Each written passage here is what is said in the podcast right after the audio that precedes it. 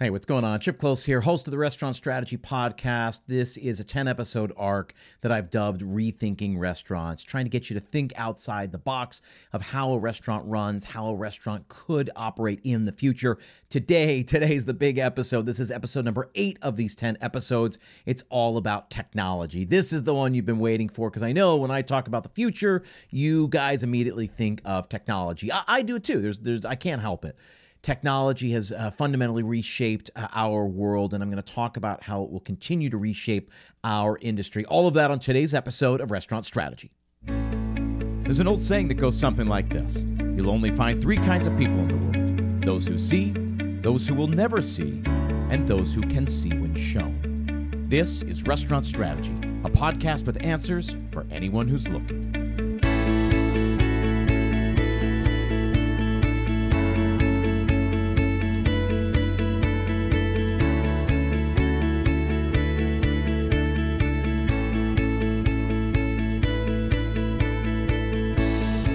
Everyone, thanks for tuning in. My name is Chip Close, and this is Restaurant Strategy, a podcast dedicated solely to helping you build a more profitable restaurant.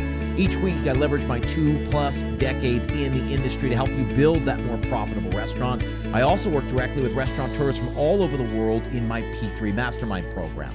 So, this is a group coaching format geared towards independent operators who struggle with profitability. So, you got a busy restaurant, you're generating revenue, you make a lot of hungry people happy, but you struggle to generate 20% profits every month, then we want to chat with you. That is what we do. You do that by setting up a free call with me or someone from my team. Go to our website, restaurantstrategypodcast.com slash schedule.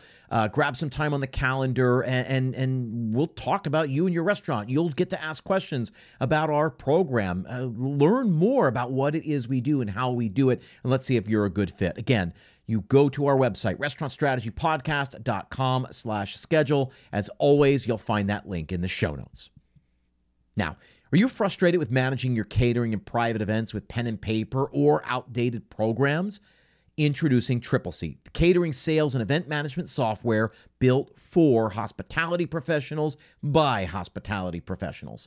With Tripleseat, you will increase revenue and efficiency, all while streamlining your operations.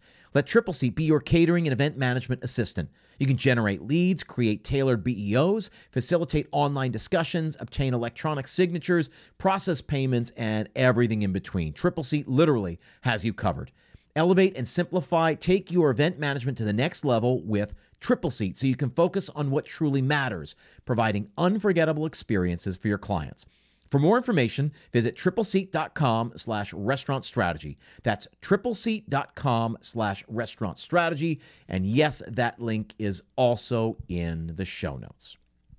Now, technology is something that I love to talk about. It's something people hate to hear about. Technology is the future. You've got to use technology in your restaurants, blah, blah, blah, blah, blah. Absolutely. I'm, I'm going to talk about it, but not in the way maybe that you think I'm going to talk about it. When we talk about technology, what I am most interested in is how we create a, a, more efficient, more profitable restaurant and how we utilize technology to actually create a better guest experience because I believe we can create better guest experiences than what we currently have. I'm going to explain what I mean. First, we have to agree that if people have a better time, if we create a better guest experience, they will want to come back. They will want to rave about the experience. If they come back, that will uh, generate more revenue, which ultimately will make us more profitable. So th- we are in complete alignment. And I do think technology is the only way forward. So now let's talk about technology. Technology has fundamentally changed our world over the last, let's call it 30 years. With the dawn of the internet, at least the internet like we basically know it, everything has changed. And so when we talk about technology, and restaurants are always the last one to the party, when we talk about technology, let's not talk about it like it's some awful, evil thing. Yes, things change. Yes, things are different. But I think the world we have now with technology is way better than the one we had 10, 20, 30 years ago, with a couple of exceptions.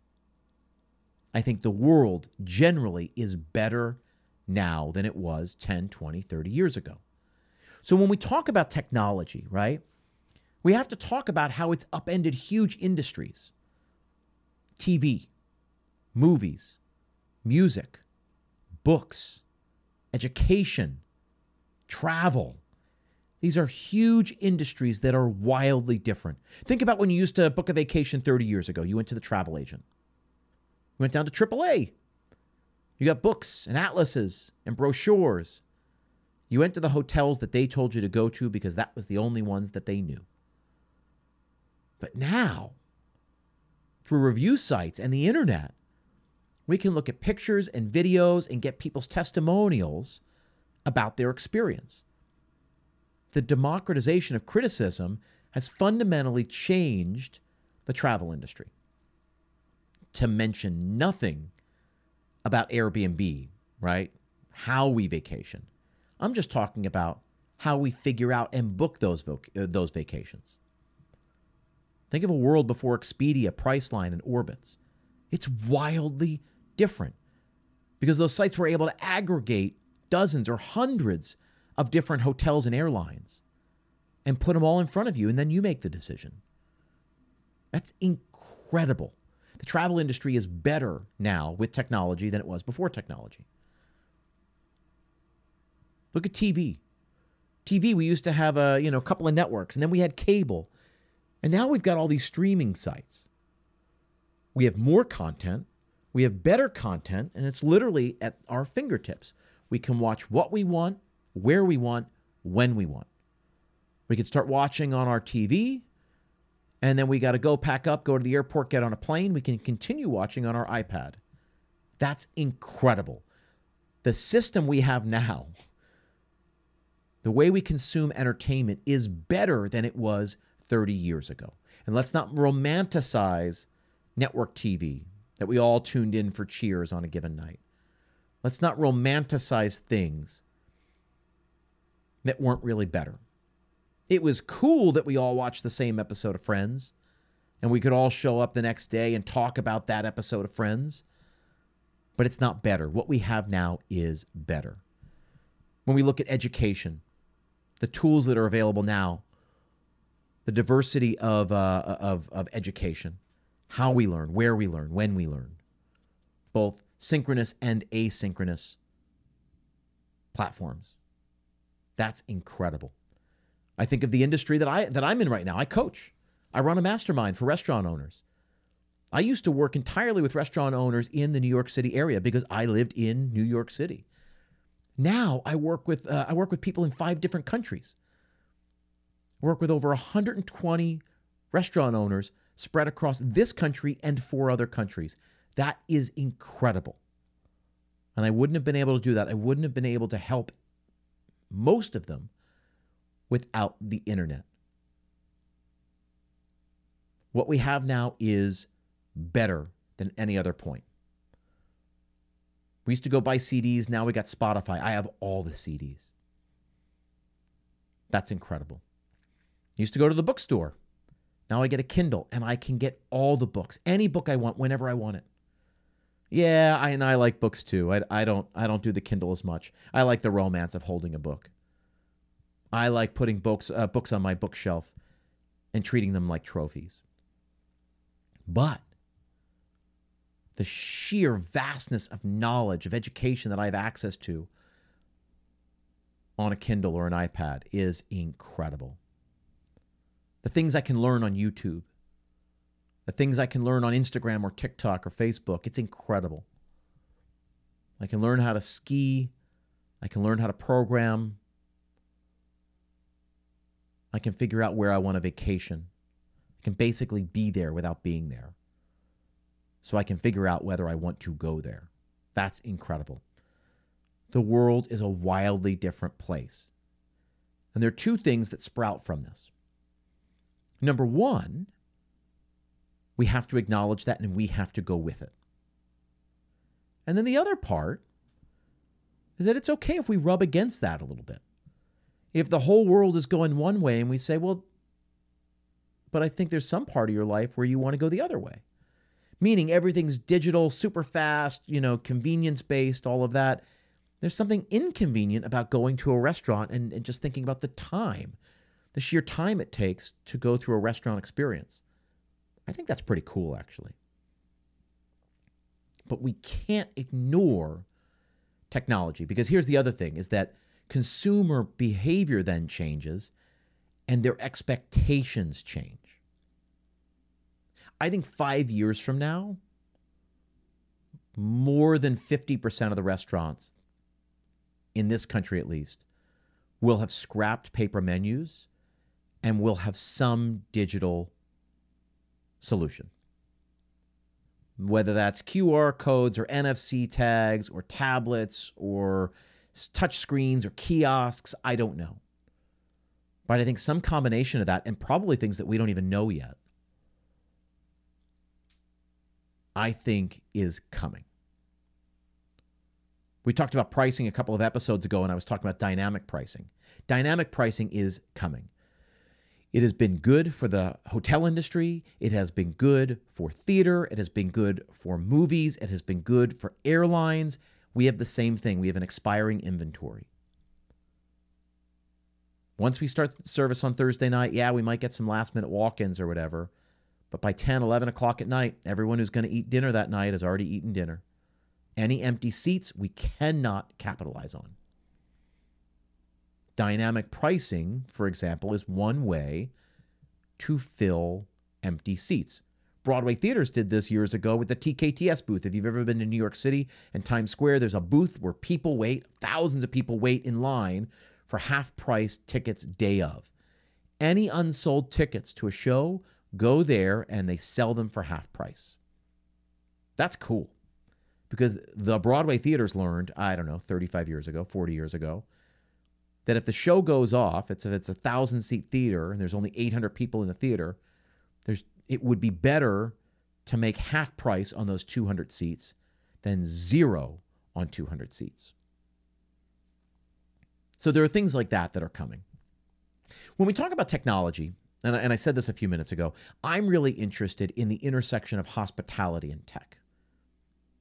But it bears mentioning that I think something really interesting is happening in the restaurant industry. And we call it the hospitality industry. But I don't think it necessarily is. It's the food service industry. We are providing food for people. Sometimes we also provide hospitality. But I think as we move forward, that's not necessarily going to be a, a prerequisite or, or a requirement on the guest perspective. I think all dining out, at least over the next little while, over the next 20 or 30 years, is going to fall into one of two categories convenience or experience. That we're going because we want it because it's fast, because it's uh, nearby, or because it's something we can't get anywhere else. And I think for the most part, things are going to fall into one of those two categories. So, do I expect, you know, let's be really clear when we talk about McDonald's, am I after hospitality? I'm not. No. I'm not. Which is why when McDonald's doubled down on their kiosks, it was so compelling. Because what they were trying to do is feed as many people as quickly as possible, as efficiently, as effortlessly as possible.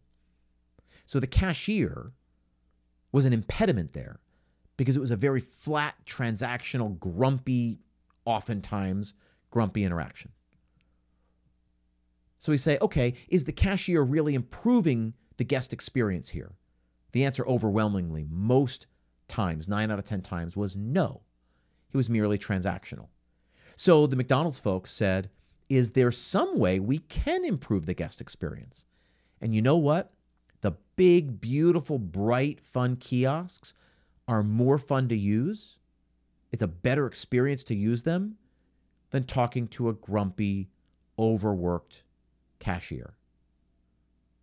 Mm, something interesting that happened with the McDonald's case study is when they introduced the kiosks, it then freed up a bunch of their cashiers to actually do more interesting work.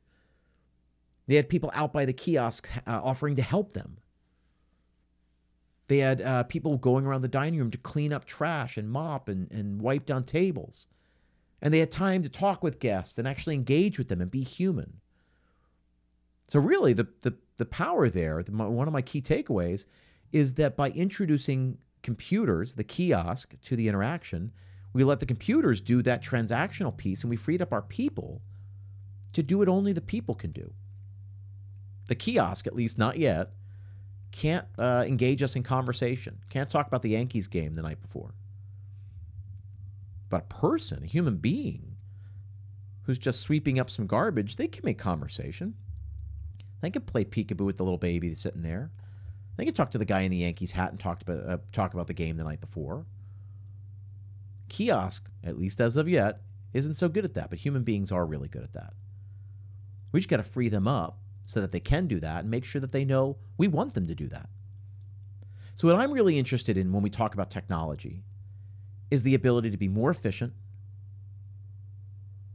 more profitable, and more human. We let the computers do the things that computers can do well, so free up the people to do the things that only people can do. And that's pretty much my barometer for all technology, especially when it comes to restaurant tech. It has to help us do our job better, which means generate more revenue or make the guest happier, make them make them a, better experience. Or it's got to free us up to be able to do things that we need to do. Again, like making small talk, making a joke, talking about the game the night before. When we introduce table ordering in certain restaurants, whether that's QR codes, tablets, kiosks, some sort of solution there, then we free up our servers to spend more time at the table, to get to that first approach quicker, to spend more time guiding people through the menu, to spend more time answering questions and make recommendations. It frees them up to be there to anticipate their needs, get them another drink before they realize they need one, to offer another side dish, to bring some more salad dressing, to clean up the detritus that's on the table so that their tables aren't so cluttered. When I go to most restaurants, and nobody knows who I am, right? Nobody knows. When I go to restaurants, nobody knows that I have this podcast or that I work with, you know, 100 plus restaurants all over the country. They don't know and they don't care. Time and time and time and time again, all I do is see people that aren't doing their job as well as they could. Partially because they don't have the time to do it, partially because they're not taught and, and, and invited to do it. But when we talk about the romance of the waiter, let's say, we lose sight of the fact that most waiters don't like what they're doing, aren't trained properly, don't do their job very well, and aren't interested in doing their job well. That drives me crazy, and partially because I was a waiter for many, many years. And then I would train waiters, and manage waiters for many, many years. But most of the time, my experience, I don't know. I'd be fine with a QR code. Give me a really beautiful tablet. I was looking at somebody who's working on basically a, a tabletop, like a digital tabletop that when you sit down turns into your menu. So it's almost as if you got your like you're at like the diner or the pancake house where the menu is written on your placemat. So the menu is actually like on a digital screen that's in the table. And it's a touch screen. And then when you order, it basically disappears and it like turns dark or turns into a picture. Or for the kids, it would turn into a series of games. They could play tic tac toe, they could color, I was previewing that and it was absolutely brilliant. And I'm sorry, at a place like Chili's or Applebee's, it's better than what exists there now. It's just better. It engages the kids, it's more fun for the adults. It's easy to turn the screen back on and reorder another drink. It's better. I don't need somebody explaining to me the Applebee's menu. It's fried chicken, it's riblets, it's a burger, it's a steak, it's salmon, it's a salad. I get it. Nobody's confused about the Applebee's menu, to their credit. The only reason we have waiters right now is because that's what we've had. Because 250 years ago, when restaurants were created, there was no technology solution that would allow the guest in the dining room to communicate with the chef in the back. So we needed an intermediary, someone to act as a go between. But now all of us have devices in our pockets, and this technology is relatively cheap that we can put on the table or embed in the table, it's just very easy to do it. And I challenge us to rethink the role of the waiter. I challenge us to rethink how a restaurant operates. We don't need to be greeted by a waiter. We don't need to have a waiter take our order and bring our drinks and have a waiter check in on us and have a waiter clear our stuff and drop the check. We don't need that. That's what we have now. Those are the steps of service in a full service restaurant. But let's be absolutely clear we don't need it. And especially when we've got this labor problem. We can't find good people. They're very expensive when we do find them. It's very hard to keep them. I'd rather overpay a couple of people who are dedicated to us. So instead of having 10 people on the floor, we only need four or five because we have technology solutions. And those are four or five people who love what we do and really want to be here. And I want to support them. And I want to let them be the best they can be on the floor. And I think them taking orders and plugging orders into a computer isn't the best they can do, the best they can be. I think we can allow them to be better. Again, I think in the last two weeks, I've been in six restaurants. All of them forgettable. Now, nothing fancy, sort of casual or upscale casual. All of them forgettable. None of them had service that was memorable. Not a single moment, not a flourish to take nothing away from the experiences. But it was just fine. So I challenge us to rethink how we serve a table and how we utilize technology to do that. Now, we've talked about the business model, we've talked about the service model, we've talked about the customer journey. Technology is the solution to all of those. How do we get to know our people better? How do we keep in better contact with our people in a scalable way? Because having a manager call all, hundreds of people or thousands of people every week doesn't scale. But technology can allow that to scale. We just simply have to say, "Hey, I think we I think we can do a better job of keeping in touch with our people." I don't think we know our people very well. I think we owe it to them to keep in better contact. So as we move forward, I would strongly urge you to continue looking for technology solutions, not the solutions they want to sell you, but the ones that will solve the problems you know you have. It starts by asking the question What problem do I have? What can I do better? What's inefficient? What's ineffective? What is too expensive? Come up with that and go to a trade show and find your partner. Figure that out and start Googling and set up demos.